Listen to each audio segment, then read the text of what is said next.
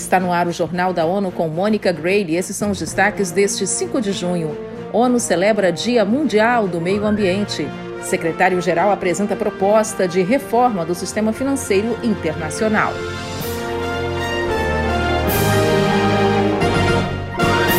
Nesse 5 de junho, as Nações Unidas marcam o Dia Mundial do Meio Ambiente. Vamos aos detalhes com Rogéria Viana.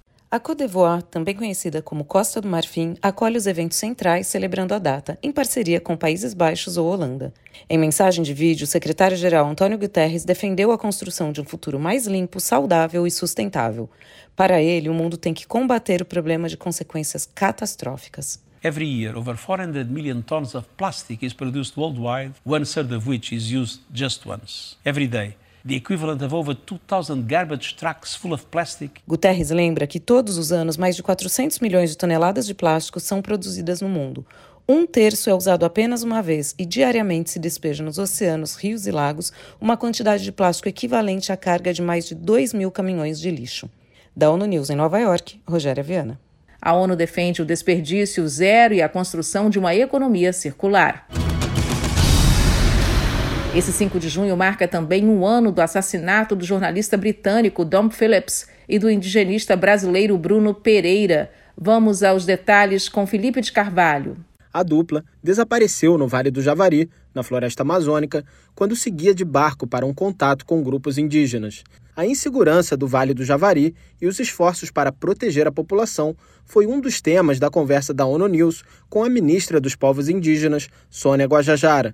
Ela esteve em Nova York em abril. Vale do Javari também foi esse palco da brutalidade do crime contra Dom Phillips e Bruno Pereira.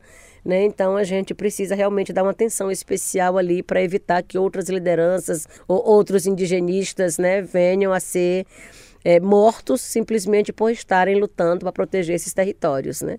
Segundo o Guajajara, o Vale do Javari concentra a maior quantidade de povos indígenas isolados. Da ONU News em Nova York, Felipe de Carvalho. Vários eventos em capitais brasileiras e no Reino Unido estão sendo realizados em tributo a Dom Phillips e Bruno Pereira.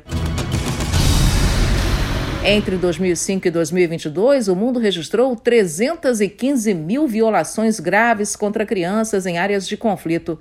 Para a ONU, que verificou cada incidente, este é um forte exemplo do impacto arrasador que as guerras têm sobre os menores. Num relatório divulgado nesta segunda-feira, o Fundo das Nações Unidas para a Infância, o Unicef, diz que as crianças foram vítimas em mais de 30 conflitos na África, na Ásia, no Oriente Médio e na América Latina.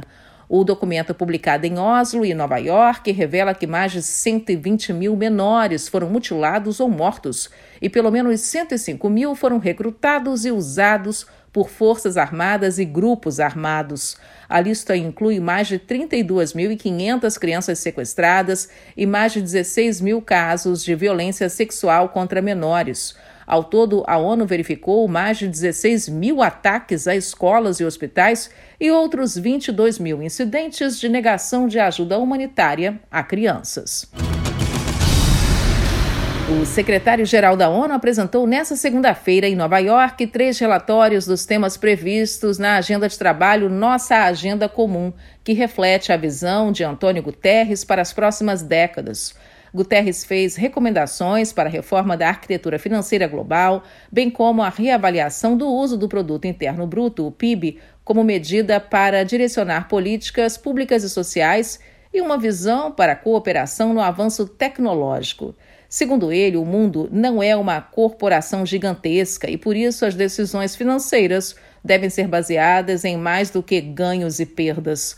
Para Guterres, o atual modelo financeiro não representa mais as necessidades do mundo. Ele avalia que a pandemia de Covid-19 foi um teste para esse sistema que acabou falhando.